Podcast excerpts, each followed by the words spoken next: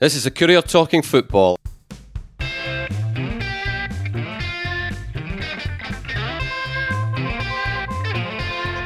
I'm Eric Nicholson, and with me as usual are Sean Hamilton and Jim Spence. Well, gentlemen, the stage is all Dundee's this weekend, and in Tayside, they're, I was going to say they're heading down to Wales. George Cran heading down to Wales for us, is he, Sean? He is, yeah. But although actually, the ground's in England, isn't it? Yeah. It's in England, that's right. Yeah, it's just over the border. Okay, maybe he'll pop across to Wales just while he's down there. Right? So anyway, they're playing a Welsh team, but we'll get to the I don't think so, by the way, because apparently his hotel's got a swimming pool. Oh well, okay. I was going to say we need to knock this competition on the head, but maybe George will say otherwise. These luxurious trips the Courier are financing now. Anyway, so but Dundee, Jim, you've been our man in the know. You've seen them a lot, haven't you? I think you've pretty much seen most of their home games, haven't you? And kind of continue to be disappointed, you know. Well, that's okay then. Down, I mean, I'm looking at a few stats now, Jim, and that are building up a bit of a worrying case. That's three. They've only won one in the last four league games, and I think the biggest one that's now shouting at me is they've conceded three times in the league. That's not great, is it? No, it's. I mean, I think there's. You know, I was talking to kind of quite a prominent Dundee fan just the other day, and he was, you know, he was kind of, you know, he's basically saying, look, the honeymoon period is now over. You know, he says, Gary Bowyer was blaming the ref.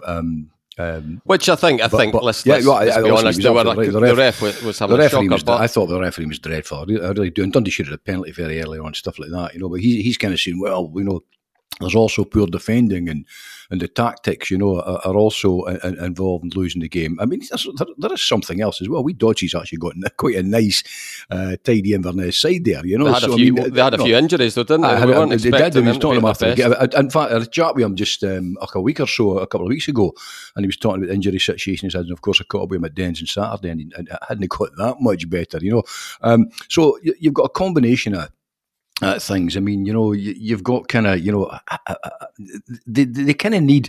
I sometimes think they need somebody in the midfield where they don't have a kind of generalissimo figure, if you want, you know. You've got a combination of things. I think I actually thought initially looking at the keeper, I thought he was no bad, but you know, some people say, well, save percentage isn't great. There's a kind of quite a number of people that are not mad keen on Sweeney.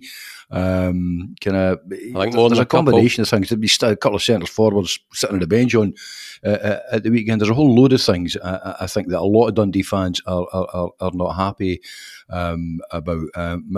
You know, McMullen, I think, kind of struggle at times. So there was a combination of things. I think that, you know, that Dundee fans had cause to be displeased with at the weekend. You know, but the key thing is where they are in the league, and you know that. I mean, at this stage in the game, we're what four games in, you know, and you just. I mean, I just high hopes. I had high hopes that, you know, they would make a kind of a great start, and that they would, you know, they'd be sitting kind of proudly atop the table. I think they're lucky, Jim. They're lucky Partick only drew with Cove. They should really, you would expect them to be 6 points behind already. On a day when things went for them, but I mean, really, you know, sitting seven games in, you know, to be sitting fifth and to be already 4 points adrift to Partick and having conceded, you know, 11 of the potential 21 available. These are worrying signs.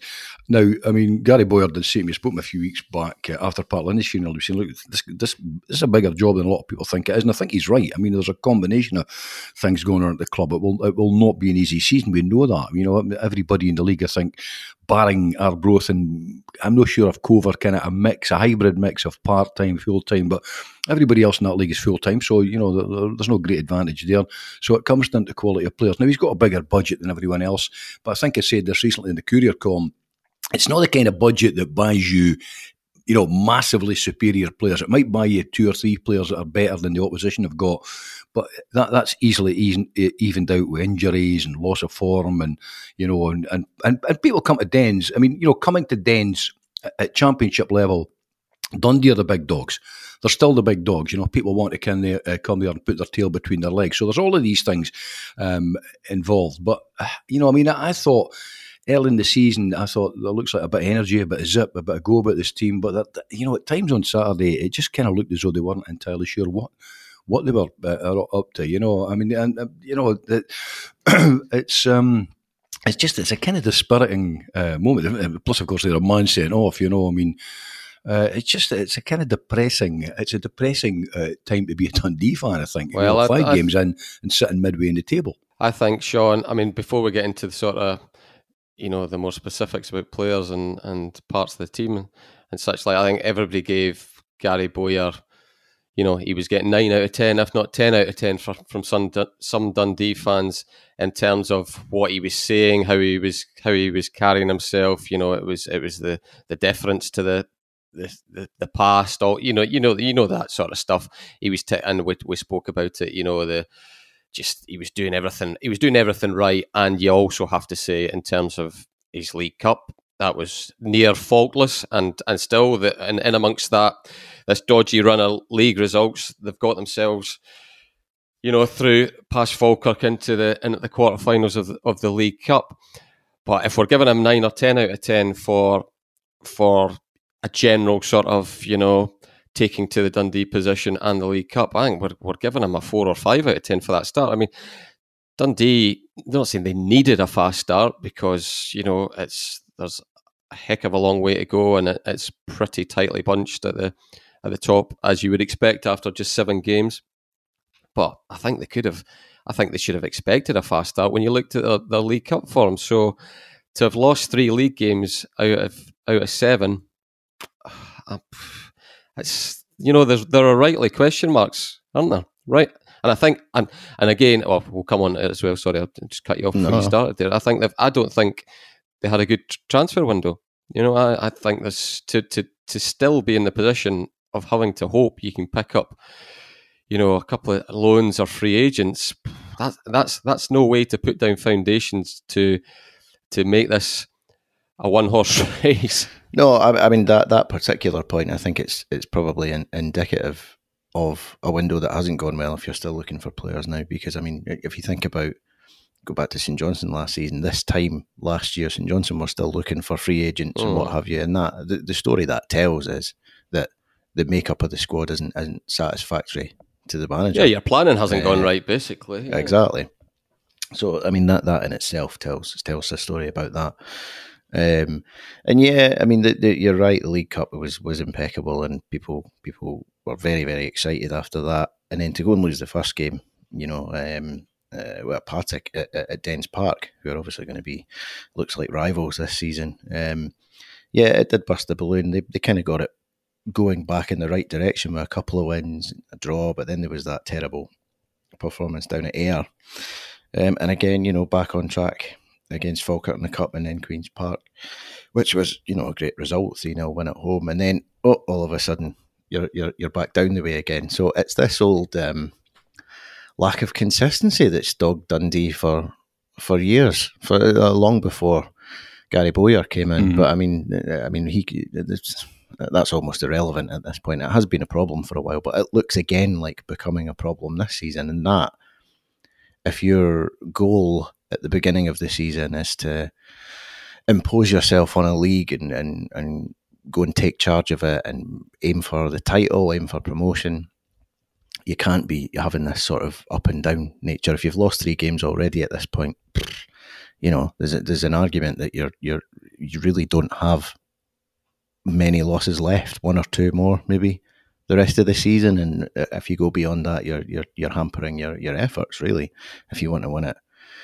Emphatically, certainly. Otherwise, you're hoping for other teams, you know, that they're going to have rough patches and stumble as well, and it's going to be that sort of cutthroat situation in the league, which it might yet turn out to be. But you're almost already at the position where you're kind of hoping for that, rather than seeing a Dundee team that's striding out and taking control of the situation. We're almost sort of stumbling into a situation where it's about hope as much as anything else already. So yeah, that is disappointing on the league front.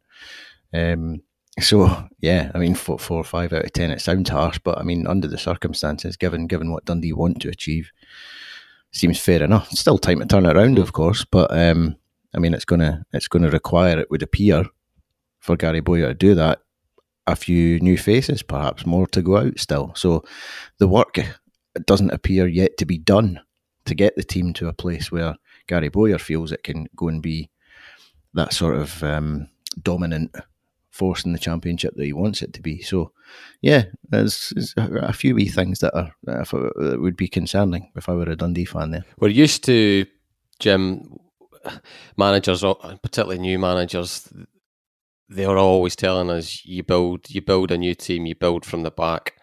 That hasn't happened for Dundee, has it? You know, the three defeats, conceding 3 goals, and you know, Gary Bowyer, after his initial quotes about, you know, the ref being the worst he'd ever seen and all the rest of it, he has, you know, said, look, you know, this can't continue. We need to be better. But that would concern me a bit, I have to say, because, you know, when that is traditionally the way you see teams evolve, isn't it? They get things secure at the back, and then they kind of they progress from then. Along that back line, you've got all sorts of questions, haven't you? You know, starting with the goalkeeper. You know, I mean, Adam Leggs. That, just for a team that, you know, with all the pressure that Dundee have to have a 21-year-old, the goalie, the young goalie.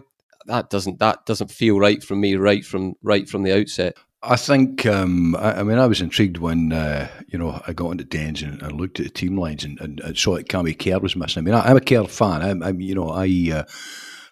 I acknowledge that sometimes maybe my objectivity when it comes to Cammy kind of goes out the window a wee bit, because I like him as a lad. He's a good bloke, but mainly he is Dundee daft, and he plays with an enormous pride in that shirt. The badge genuinely and truly means something. Yeah, which counts for a lot. So. You know, I'm not suggesting he's the finest fullback in the world. You know, if he was, he wouldn't be playing at Dundee, and you could argue that about any player in Scottish football. But I was kind of surprised and kind of disappointed when he wasn't on. So whether there was a feeling that French brings more, has more aspects to his game or not, I'm not sure. But Gary Bowyer, I didn't think French had a particularly great game. Sharp at the back, the goalkeeper. He's agile enough and all the rest of it. But and listen, he was beaten by two tremendous strikes. I mean, I'm not sure how many goalies would have got near them anyhow. So there were two terrific strikes. But you know, you look across the the back four that started. It was French, Sweeney, Ashcroft, Marshall. On Saturday, now, you know, that's a bit of a movable feast, but I mean, the bottom line is quite simple. When you look at the table, what is really concerning, not just the fact that they're in fifth place, but the fact is they've scored 13 goals, which is decent. I mean, it's up to no quite Thistle or Ayr, not far behind, but they've conceded 11, which is, I think, is really worrying. I mean, that's not a championship winning back five, no, is it? That's up there with the worst. You know, that's you must be tighter than that. You need to score a few more. I'm not suggesting that their goals for record is bad. I mean, it's anything but. You know, it's the third best in the Championship. But the goals against column is worrying, and that comes down to a combination of goalkeeper and defence. You know, they went ahead on Saturday. You know, they were ahead, I think, after 12 minutes through Sweeney, you know, and you think to yourself, here we go, that's a great start. You know, that's a really good start for them.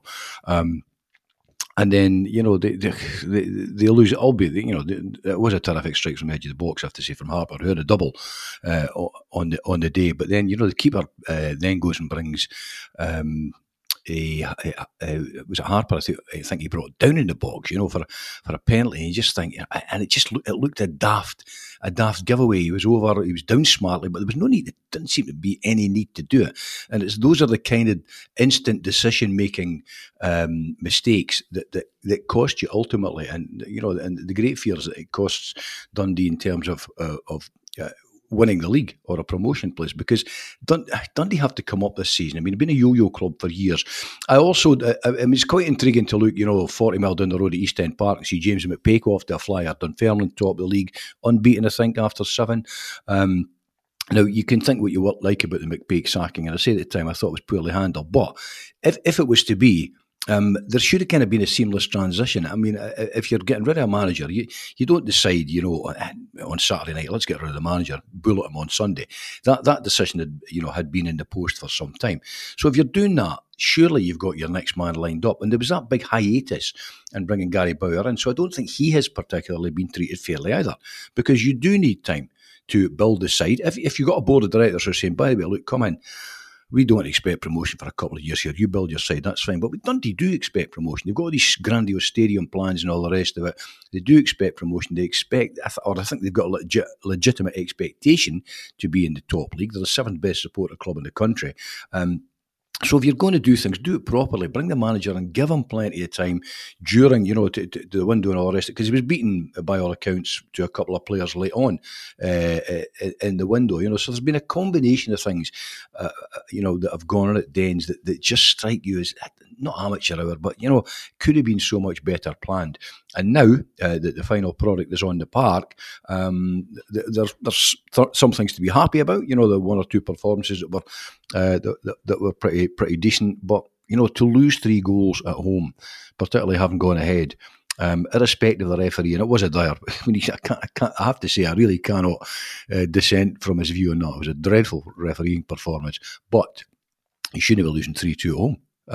You know, Dundee, having taken the lead, should have been able to either capitalise, should have kind of gone for the boot in the throat, or they should have been able to hang on to the lead. And that indicates to me that there's a defensive weakness. There's also a weakness in the midfield. They don't have somebody who actually really bosses the midfield, who makes the killer passes, who gets the foot on the ball, as they say, sees the pass to make, and has a calmness and an authority about them. They've got one, but the manager wanted to get rid of him. Yeah, well, well, there you are. And that's fair play. That's a manager's call. And these are the sort of calls that kind of either make managers heroes or zeros, and only time will tell how that was going to work out. I mean, Sean, it seems to me that Dundee's areas of strength are ones that and areas of weakness haven't really changed over the course of, you know, with some ins and outs, more ins than outs, and that's a concern, isn't it? You know, you'd still, if you were to pick out the key men and the, you know, the assets, the stars in that team, it would still be the same young midfielders, wouldn't it, that we were talking about 6 months ago, probably. Yeah. Unless, well, maybe the second Zach, but particularly, you know, that goalie he scored. But I just think there's still too much work to be done in the transfer market that makes me comfortable for Dundee. Yeah, that's my underlying worry. And then when I looked at the back five just before we started the podcast, I was like, you know, yeah, I know what you mean. I mean, you look at even the team from the weekend, you know, against Inverness there. And all right, you know, there's a couple of new faces in there, kind of Tyler French. You've got Grayson in there, Williamson Robinson. Yeah, but I mean, they're. You look down on the bench and then it just looks like Zach Rudden starting on the bench. This is a guy they spent money on, you know. You've got Killian Sheridan coming back from injuries and the bench and didn't get on, obviously. But we just don't know what's there. You just don't know, do you? You don't know. And then Max Anderson, who obviously was, you know, I think anybody who watched him last season would have been, you know, quite excited about him as a prospect. He looked a fine attacking midfielder, I thought, and then obviously he's on the bench and not getting on there as well. So, yeah, I mean, there's question marks over a lot of it, really. And yeah, goals, yeah, they're not struggling to come by them. So at least in that respect, you know, maybe it's harder to make a case for an Anderson or what have you. But certainly at the other end, that seems to be the real kind of problem area. Although, I mean, we can talk about defence all day long. I mean, as any footballer will tell you, defence starts from the front, doesn't it? So it's really not as simple as just, you know, there are defensive issues. It's clearly that there's a problem with regard to this team being able to keep it tight at key moments, because they're not. They're shipping a lot of goals. So that is a real problem. It would be a real problem if you were if you were just trying to avoid going down, you know, it's never mind going for the title. If you're going for the title, it's a serious problem if you keep shipping goals, albeit that's kind of offset to an extent by the fact that they're scoring them. But it's not sustainable for a club with ambitions of pushing up towards the top end of the table to keep shipping goals in that manner. It's just not. So that has to be a key area, and it needs to be sorted, and it needs to be sorted yesterday. You know, there's not time for it to kind of drag on. So, I mean, if it's a combination of people coming in, then by God, they better get it done quickly and doing work on the training ground. Well, I would imagine that's ongoing. But if the manager feels they need more bodies, then, you know, they need to be brought in. They can't not afford to back him, can they? You know, well, exactly. That's the whole thing. Yeah, they've just brought him in the summer. So if that's what he thinks is required to get the team to where he wants it to be, so it's challenging, then you have to back him. And that's the bottom line. So it really does come down to that, because he's been saying, you know, for a few weeks now that they're looking for other people, they're looking for boys. And you know, there are difficulties associated with looking for players at this time of year. We all know that, but he hasn't deviated from that line, you know, that we need to bring people in. He keeps saying it, and it hasn't happened yet. So whatever the stumbling block is, it needs to be negotiated, and it needs to be negotiated quickly, because if it's not, then, you know, the damage that could be done to Dundee's ultimate ambition is substantial. And you know what, Sean, the longer it goes on, the harder it gets. I'm presuming that he'll be looking at the English market, because that's probably where the bulk of his knowledge is. You know, we look at, and there's a limit to how many Scottish players are available. So if you're looking at the English market, and you know, everything's done through agents. I mean, there might be a handful of players in the UK who do their own stuff, but the vast bulk of things, from 16-year-olds onwards, is done by agents. So, you know, if your agent comes to you and he says, there's a club in Scotland looking for you, so, well, okay, you know, right away, you know, let's be blunt. You know, most English players know very little about the Scottish game. They'll know about Celtic and Rangers, very little about the rest of it. They probably think it's Dundee United they're talking about, for one thing. Then they realise it's a championship, it's second division. Where are the club? They're fifth. Get a wee bit of history. How's it looking? Whoa, you know, don't fancy that. You know, and they end up, I don't know, they end up at Hereford or something like that. You know, so I mean, it gets harder and harder. And as the season goes on, if the league position stays fifth, then it's a big ask to ask a player to ship up, maybe for a, you know, or it could be a loan deal or whatever. But if it's an out of contract player at the moment who's a free agent, it's a big ask to ship someone up who thinks that, you know, because, you know, unless players are looking for a final payday, and it's highly unlikely to get a great one at Dens, you know, they think, am I going to ship up to a strange city up in Scotland where they may well have preconceived notions about 3 foot of snow and howling gales?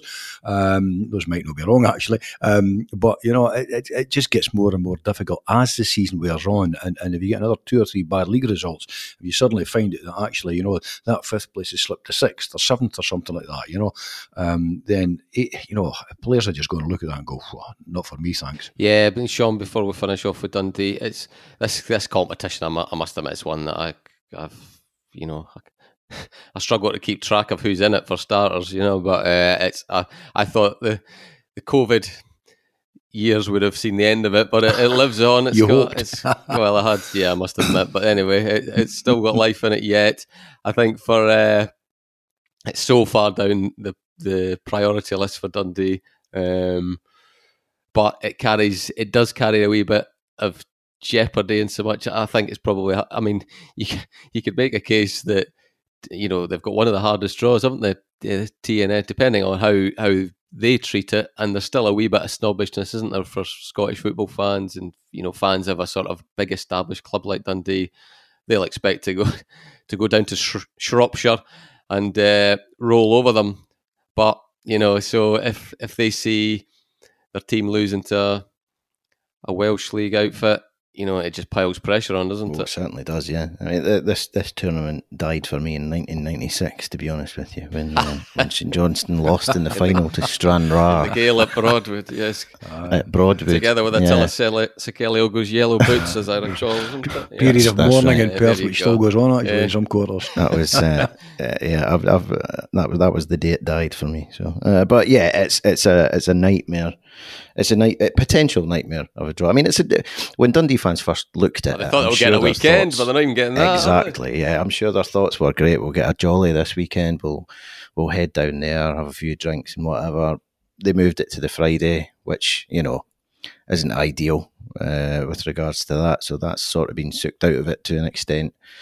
And then you start to think about the actual game itself. And yeah, you're right. I mean, it's a potential banana skin, and it's one that should Dundee, you know, struggle in it, or certainly if Dundee lose in it, then goodness me, then the pressure does immediately ramp up quite substantially because, you know, rightly or wrongly, there is a perception amongst Dundee fans and fans of other Scottish football clubs, were they in that position, that they should be turning them over aside in the Welsh Premier League, you know. So, but you know, we've seen Scottish teams come a cropper to that sort of attitude before, and in Europe against teams from Northern Ireland recently, and you know, so this long held perception that these teams from Wales and Northern Ireland are somehow, you know, miles beneath the quality that's on show in Scotland is, you know, at one time it might have held a degree of truth, but at the moment it doesn't look like it. I mean, you would still expect Dundee to win, but I don't think it's quite the cruise that it might have been perceived as a few years ago. So yeah, it's a very, very difficult one potentially. So it's probably a manager's nightmare, really, isn't it? That's when you look at it and you're just, oh my God, please no. Don't let this happen. Because it's, again, because of the nature of the competition, it's just that for Dundee, best well in the world, it doesn't really matter, you know, how they do in this anything other than winning it is deemed sort of like, you know, not fit. That seems ridiculous to say that, but they would only care. Dundee fans will only care about this if they get to the final, won't they? Mm-hmm. And if, like you say, if they could have had a good trip out of it, but I suppose some of them will get the Friday off work, and then they can enjoy their weekend after it down there. But there we go. And go and meet George Cran for a swim. Yeah, it sounds like he's got good digs. So, right, Jim. United, are you a cynic in all this? The Liam Fox business? Are you seeing a? Are you seeing a mirage of a sort of shortlist and interviews, names that are kind of suddenly appearing, where there is no race? Do you think it's just all kind of, you know, there's a couple of names getting thrown out? There'll be a token gesture of a wee interview. Then it's ta-da! Here's the man that we all thought it would be all along. A la Tam Courts. Is this how it's going to play out? Well, look, I've you know, I do have that ginger temper, Eric, and I'm still looking for the boy that told me the other week that I was acting under Big Tony's orders to write that Liam Fox was getting the job. You know, did you? I just in the street or on Twitter, the usual Twitter keyboard warrior. You know, it's, I mean, once I finished laughing about it, I mean, look. You can't kick about the game for as long as any of us have. I know, have an idea how football works. I mean, that's no kind of blowing or trumpets, but you know, you've got kind of some access or more access than most to the I was going to say the chambers of horrors, but the chambers of power and all the rest of it. But you just generally know how the game works. Now, the truth of the matter at the moment is, are Dundee United an attractive proposition? Anybody will take the job. Someone will take the job, you know. But are they an attractive proposition to a top flight manager? Anything but. Because, you know, they're looking for their fifth in, 3 seasons now. They had one who was a pretty respected guy who'd been at Hibs and Sunderland, big clubs, you know, and lasted, 10 weeks, you know, and departed under kind of still somewhat mysterious circumstances. I know kind of a lot of it's been cleared up, but, you know, it's there's stuff that never quite emerges into to see the daylight. So, you know, if you're a serious candidate, you're going to look at a job like that and think, I mean, you know, who's available at the moment? It's a bit like players. Only people who are available are people who are out of work. Why are they out of work? You know, so that's the first question. And United can't afford to headhunt. So yeah, well, that's right. If it's not somebody that's out of work, then you've got to go and headhunt. So you're going for someone who is probably at a club of similar size or smaller size who you see with potential. So all of these things, you know, they've had loads of time. bluntly, they've had loads of time now to decide who their man is. And we know how this stuff about interviews and all the rest of it. You know, I mean, you've got a fair idea who your man is. You've made contact through the back channels, through agents. You've maybe spoken to him yourself. That's how it works. And all this stuff about tapping up, what a load of guff, you know. I mean, tapping up's gone on in football since people first pulled on a pair of, I was going to say Adidas, you know, or Pumas, whatever, but other brands are available. So, United, you know, to me, it kind of looks as though it'll be Liam Fox. I've no complaint about that whatsoever. I mean, he knows the script, he knows the model that they probably want to, that they deviated from under Jack Ross probably slightly, you know, that they want to move back to, which is bringing youngsters in, bringing in kids from the continent and all the rest of it, from the African nations that they seem to have spotted as a lucrative potential market and all the rest of it. And you've got some quite powerful characters in the dressing room. It's no unusual. I mean, you talk about player power. I mean, we can overdo this thing. To some extent, players have always had power. You know, why would you have a skipper? You have a skipper so that the manager kind of has a focal point, has a contact to go to, who's a leader on the park. I mean, I think we find out, Jim, that the players would be quite happy for him to get the job. Yeah, absolutely. That's what I'm saying. I mean, by seeing their performances and their fight and all the rest of it, you know, it should seem like a given, but obviously it isn't always, is it? Well, nothing's ever a given, Eric, let's be honest, in football. I mean, you know, that there might be another candidate emerges. The problem, for me now, this is about, if you were an actuarial individual, you know, working in insurance or something, what you'd now be talking about is calculation of risk.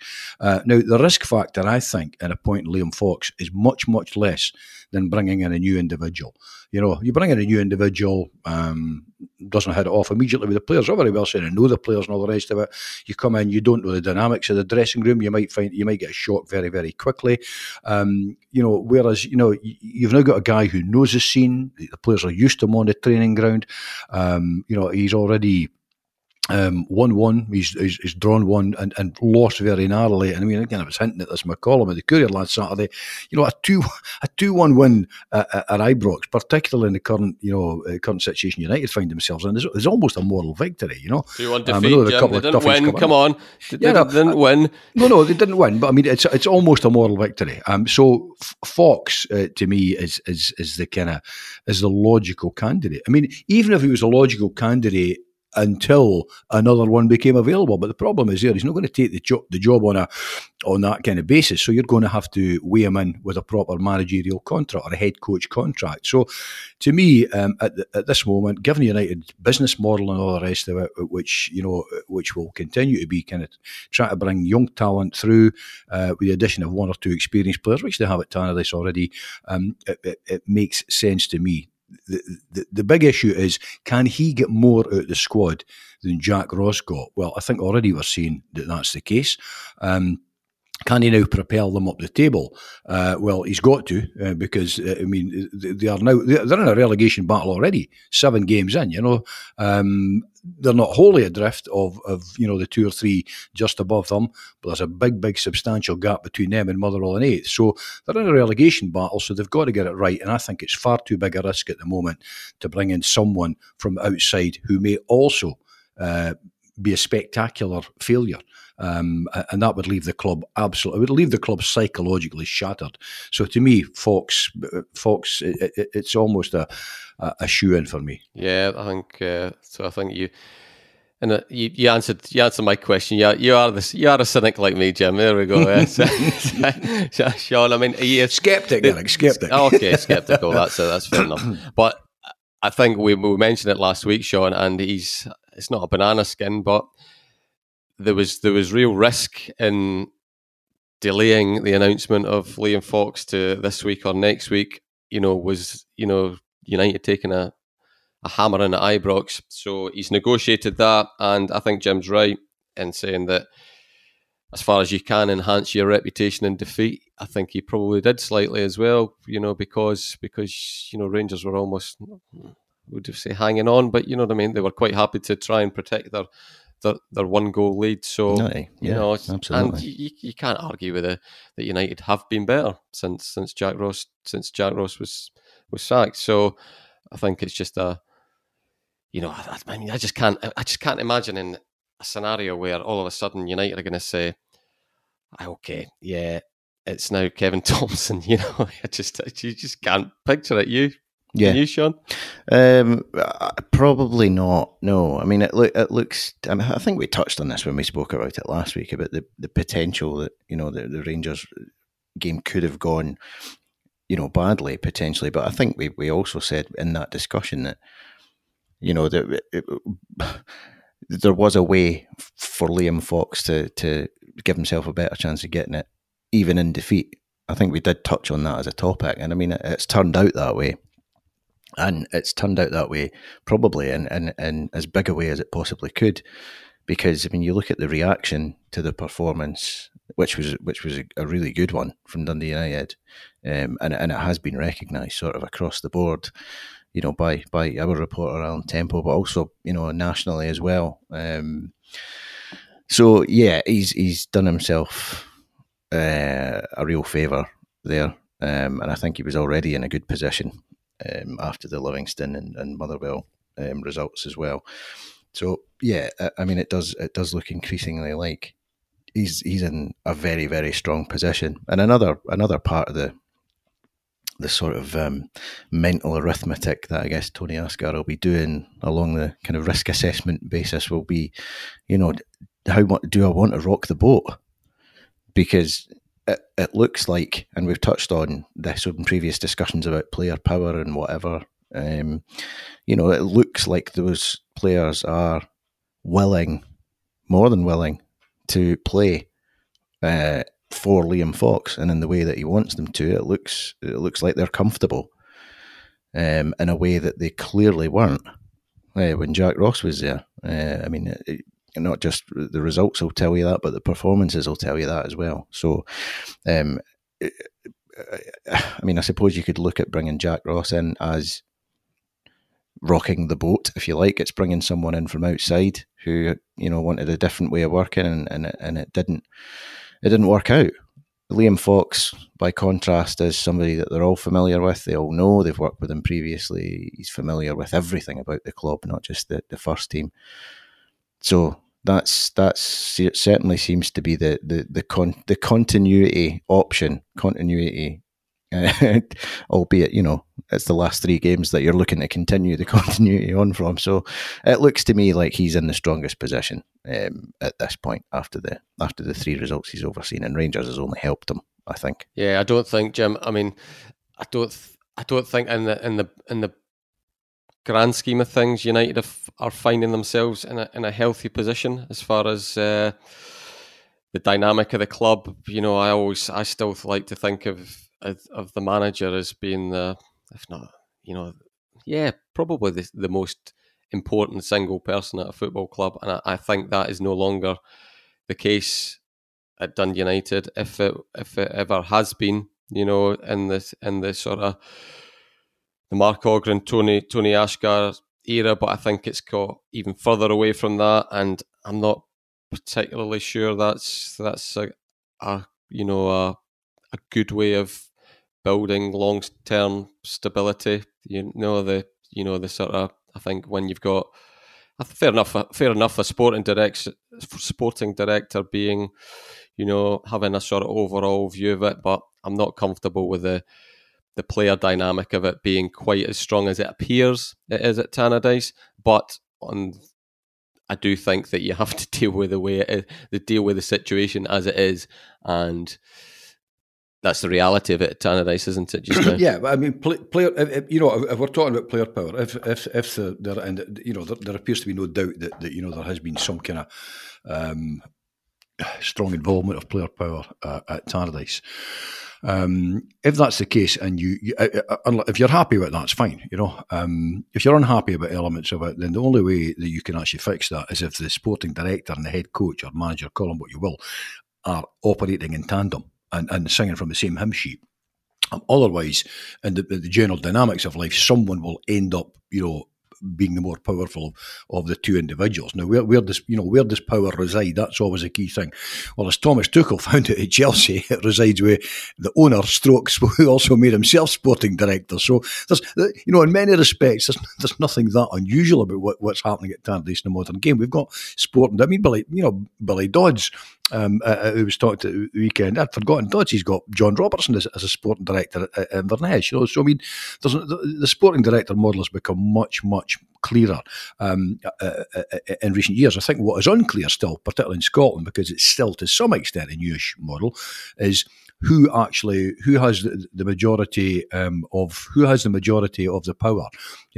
Is it the sporting director? Is it the manager? Is it the head coach? What do you call him? Now, I mean, I think at Tannadice, you've got a situation where Mark Ogren, the American, trusts implicitly Tony Asghar around things for him, and that's what he's doing. But there is a board as well. None of us can be absolutely sure of just exactly who takes the major or the key decisions.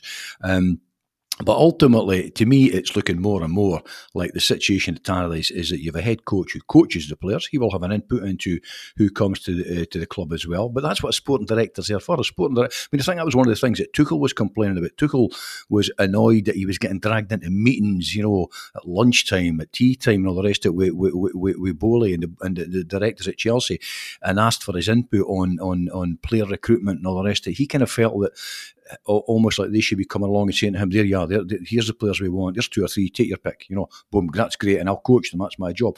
Now, I think some coaches actually, modern coaches, younger breed of coaches might actually be much happier with that than the older breed of manager who wanted to do everything.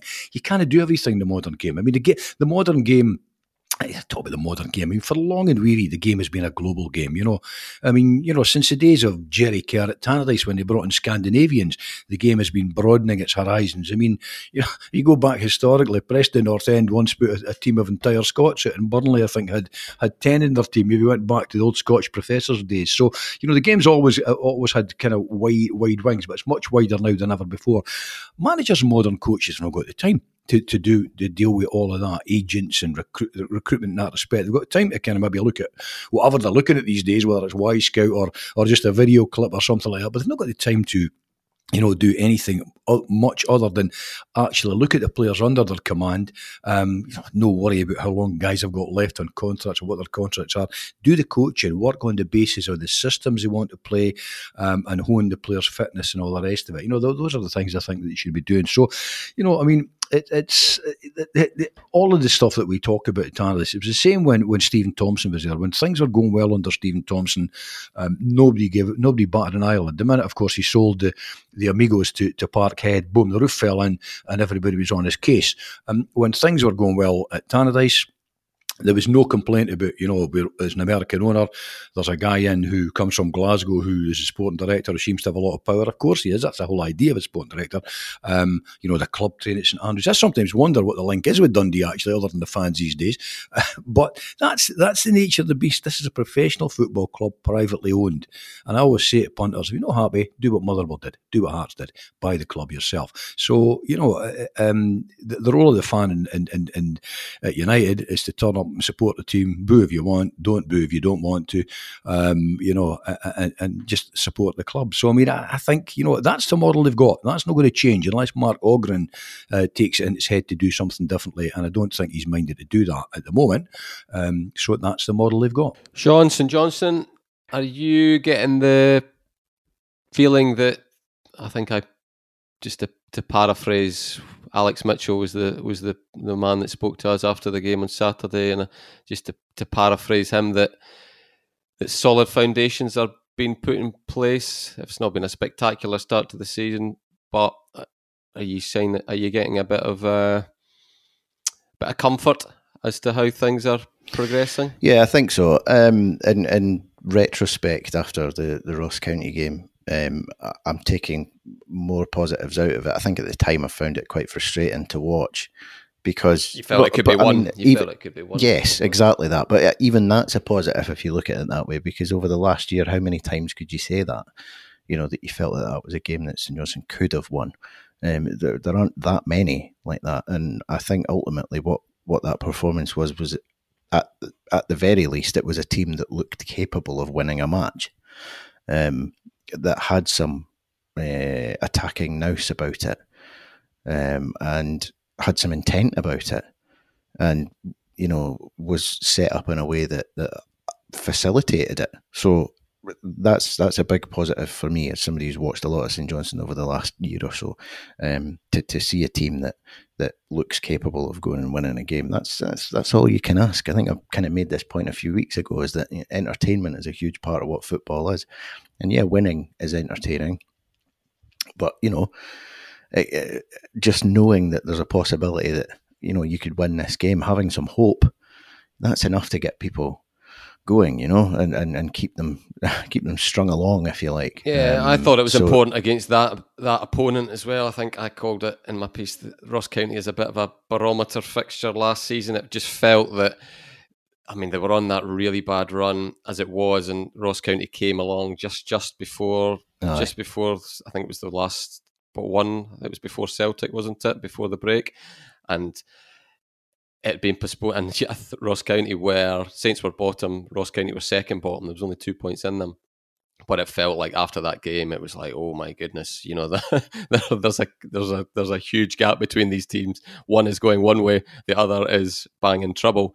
And then again up in Dingwall, it was the one that their first chance of, I think they'd just beaten Hearts, and I think it was their first chance, or maybe it was after actually beating Motherwell and Livingston, whatever it was, there was a chance to bring Ross County back into it. And then it just thought, oh no, Hold on a minute, they've got different gears. They're away type thing, you know. So I think that's important as well, Sean, that Ross County don't look like put it bluntly, they don't look like a better team than St Johnstone. No, absolutely not. And yeah, if you put the Ross County performance in the context of the one that preceded it against St Mirren, which was obviously a resounding victory. It's become even better, isn't it? After Sunday, it has, yeah, absolutely. And it's you know, there are two home games in which St Johnstone have looked good, and I think the point that Alex Mitchell makes about strong foundations is correct. And I think the value in those strong foundations is only really apparent when you can add attacking intent on top of that, and that's what St Johnstone have done over the last couple of games, and that's the thing that gives me hope more than anything else.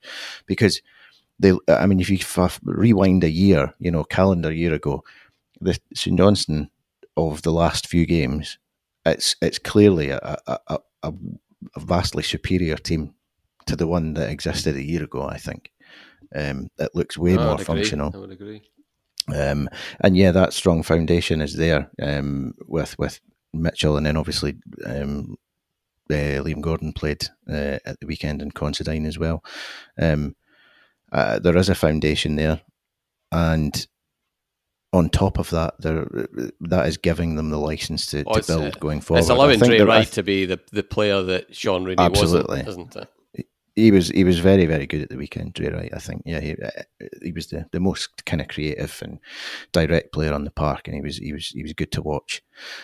So it is a very different St Johnstone side, and I'm really pleased with that, even if, you know, in the immediate aftermath of the draw, 0-0 draw with Ross County, I was a bit frustrated with it, but The overall signs are very positive, I think. Yeah, Jim, we're still at the stage, I think, where you're looking at bigger things. I mean, I'm talking about the bottom six, potentially bottom six, maybe sort of bottom 7 or 8 even, you know, teams where you're kind of looking at bigger signs, aren't you? More, as long as you're not becoming detached, you know, at the bottom, that kind of is the more important thing at the moment, isn't it? When you're looking at a whole season to come, because you rarely see a team that kind of kids their way or flukes their way, you know, up a table. You have to do it. There's no shortcut to it, is there? No, I mean, I think you start to get a picture. I mean, I'm not a great one for kind of early panic, Eric, but by the time you're kind of get, you know, 7 games into the season, which we are now, you're starting to get, you know, the canvas is starting to unfold. By the time you kind of get into a quarter of the season, you pretty much know roughly how the season's going to start to pan out. Now, those have been two good results. I was really impressed with the win against St Mirren, because as we've seen at the weekend, St Mirren are capable of beating Celtic, and I thought they were excellent at Tannadice as well. So that was a good result. Ross County always be kind of tough. I know they've lost a few decent players, and all the rest of it. But I mean, that was, you know, that was quite a solid result as well. No huge. I mean, from what I saw, the stats, no huge. I think it was only one shot on target or something like that. But I like the way they're starting to shape up. And you know, 7 points.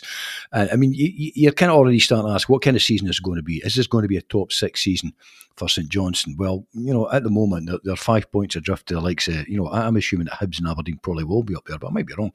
Motherwell as well. They're only 3 points adrift of Motherwell, so they're a win adrift of a Motherwell side who are potential candidates for the top six. They're only, you know, they're 3 points adrift of Aberdeen, four adrift of Hibs. So very early days yet, and I like the look of the Saints side. I like the look of the fact that, although it's still not a tremendously deep squad, I think there's more quality about the squad now than there was. You know, they look to me as though they've got a bit more quality as well. And I always think it's instructive to look at the bench as well and see what you've got on the bench. And they look to me as though they've got a kind of, you know, a strongish bench. If you can sit with, you know, James Brown and Murray Davidson and Michael O'Halloran for all kind of, I know we talked about him the other week, you know, a Conor McLennan on the bench and an Ali Crawford, actually, I quite like. I know a lot of people don't. He was good on Saturday. I've not been his biggest fan, that's a decent bench. There's a bit of depth about there. I mean, I kind of just sense that that Saints are a club who are restructuring generally. They're not only just rebuilding the first team at the minute, which they needed to do. There's a lot going on off the park as well. I think the Gus McPherson move, bringing Gus in as kind of, what's his official title? Is it Director of Operations or something like that? You know, the recruitment element. I think that's all really important as well, you know. That was always one of Jeff Brown. Any time I had a cup of coffee with Jeff was always Jeff's big mantra. You get a manager and people who are good, who spot a player, who know a player, who can, you know, can kind of recruit more good players than they recruit bad ones. Because every club, you know, Real Madrid, Barcelona recruit bad players. You know, not bad players, but players that don't cut it, don't make it. You know, so you need more who do make it than don't. And for the first time, I think in a wee while, it's actually looking quite good to me. I mean, we'll look through that. So, you know what? I think importantly as well, I mean, Saints have had good goalies, you know, going back to, you know, Manus days and all the rest of it, and Big Xander. And I like to look at Remy Matthews in the goal. You know, he's been I have to say he's not one I know much about. Unspectacularly effective, you know. I mean, just he looks a solid character in the goal. Andy Considine, you know, Andy's never going to win the 100 metres anywhere, but he brings a wealth of experience. You know, I just kind of the back line looks pretty solid, and there's a bit of creativity about the place as well. And I still think that Nicky Clark, might kind of prove to be more of a loss to United than they thought. I'm interested in how kind of him and Stevie May paired at the weekend. How did they look? I mean, did they look? Obviously, it wasn't as effective as it was against St Mirren, but you know, they still feel they kept the pair of them were largely involved in the game enough to, you know, to think that, yeah, this is still a partnership. How do they play? Do they play quite close together, Eric, or do they play kind of off? Yeah, I would say so. It's not one of those sort of partnerships that isn't a partnership, if you see what I mean. So the formation has tweaked, and it kind of maybe doesn't suit quite so much. Graham Carey was injured, and would hopefully that would be a big blow if it turned out to be a serious knee injury. It doesn't quite suit him as much, potentially, maybe, and certainly not with Max. If you're going to try and get him in, by all accounts, he's been very good in training. So that, you know, you never get anything and everything in a system, but I do think it's probably it's a good way for Saints to go just now, and I think McLennan will be pushing him quite close. I was going to say that. I think that's towards the end before Stevie got taken off against Ross County. He was tiring a bit visibly, I think, but towards the sort of last 10 minutes before he got taken off, I thought he was actually drifting out wide left. Which was his want last season for sure. Wasn't exactly. It? And I'm not sure we're quite served. He does no good out there. Let's face it, Stevie May's not a man you want to be driving. I think for the partnership to function with Nicky Clark, it has to be a proper partnership, and I do think they have to be closer to each other. So I don't think drifting out to the left is really helpful in that regard. But yeah, Conor McLennan is obviously the one who he came on, and I mean I would personally have probably liked to see a bit more of him. Yeah, maybe 5-10 minutes. Before he worries defenders, doesn't he? He when he's got the ball at his feet, you know he.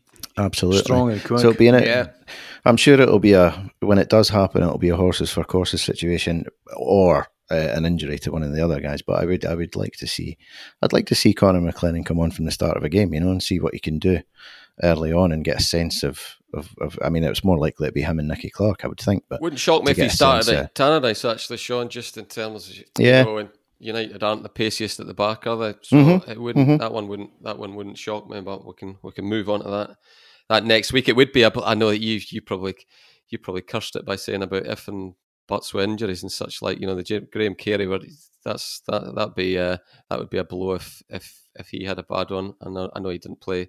He's not been he's just he's a type of footballer you would pay money to watch, you know, and you know he opens things up for Saints, you know, so fingers crossed.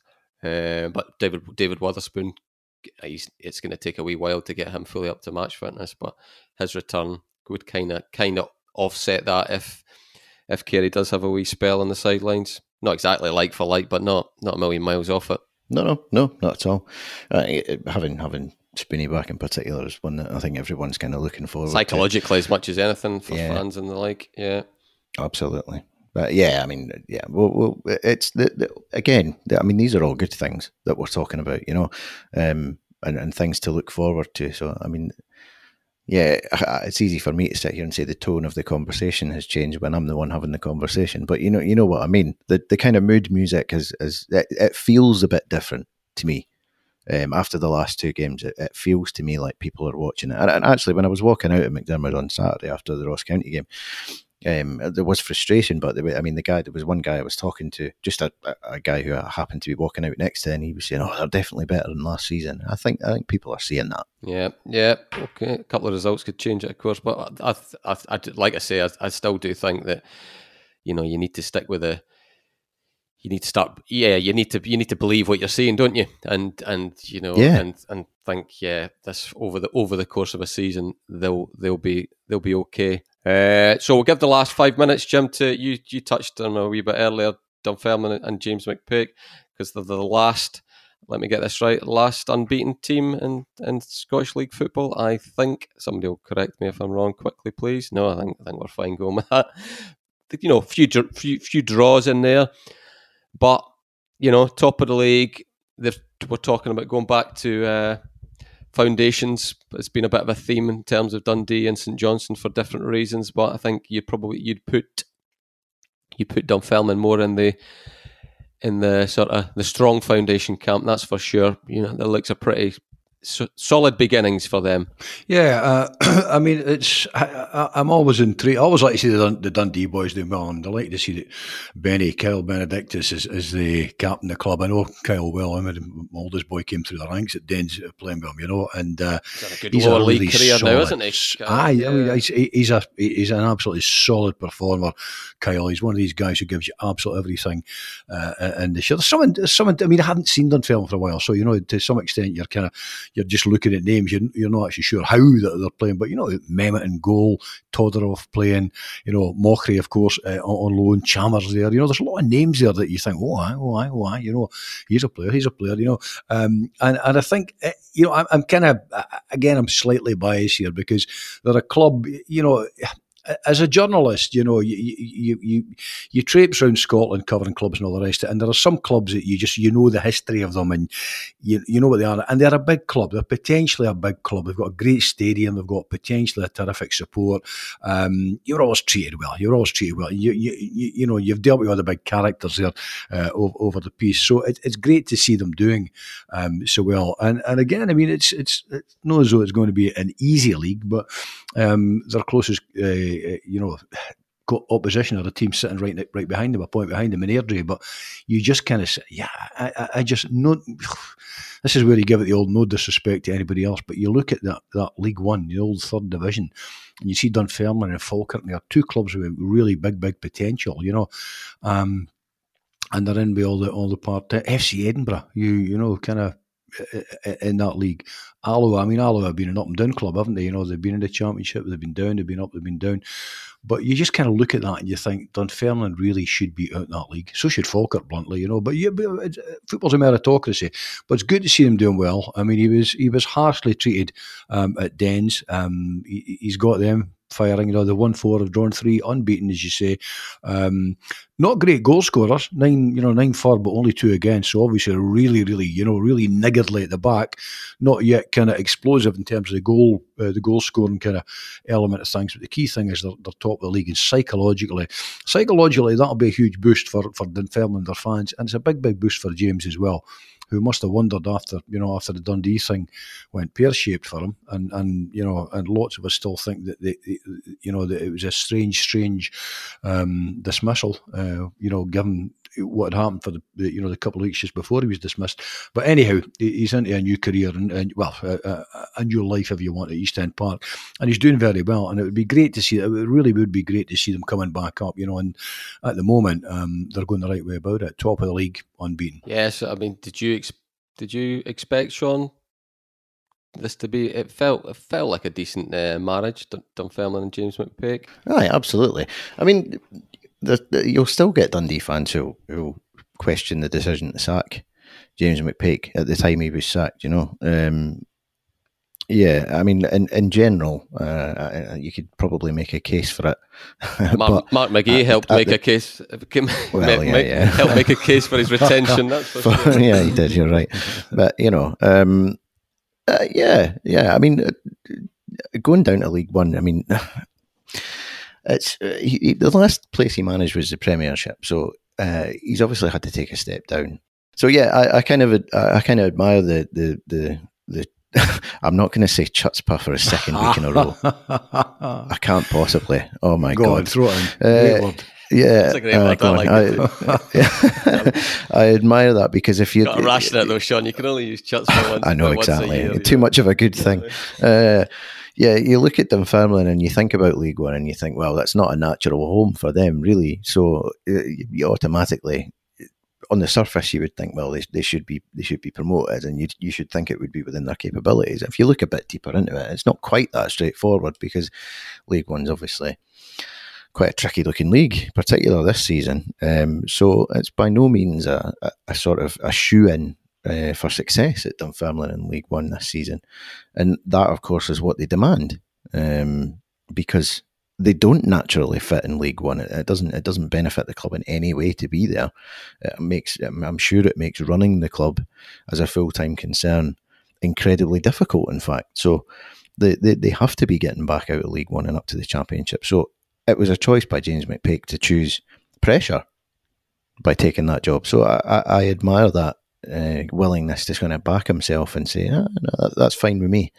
I think it shows good character, and I'm pleased that he's doing well, because for everything else, you know, he was always a great guy to deal with and very pleasant, and I'm really pleased that he's got it moving in the right direction. Oh no, I think it'll be an absolute. I think it'll be a cracking battle for the league there. I would expect John McGlynn to get Falkirk moving, and and like you say, the pair of them have got, you know, yes, you would naturally gravitate to these clubs, because the sort of, you know, the big thinker in you will think, I could be the one that, you know, doesn't stop at the Championship, that takes them into the Premiership and doesn't stop there, you know, you can do something, because the opportunities are huge, but with that comes the enormous risk as well, because it's get up or get sacked, probably, or get out, you know.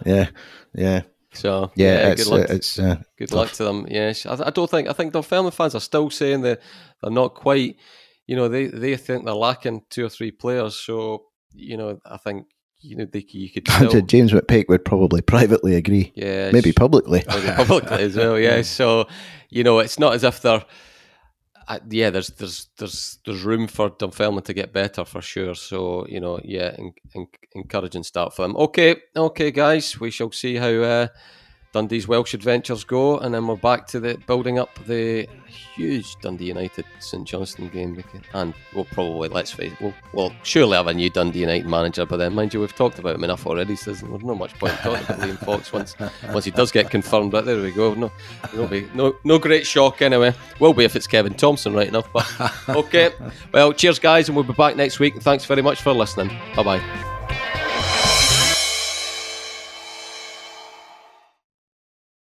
If you like the podcast, we'd be grateful if you tell your pals about it, or even better, leave a review or a simple rating on iTunes or wherever you find your podcasts. All that really helps people to find Talking Football, and that means a lot to us. Don't forget too to pick up your copy of The Courier Monday to Saturday, or go to thecourier.co.uk/subscribe to find out how to get our award-winning sport, business and local journalism across Tayside and Fife in the way that's right for you. The Courier. Local matters.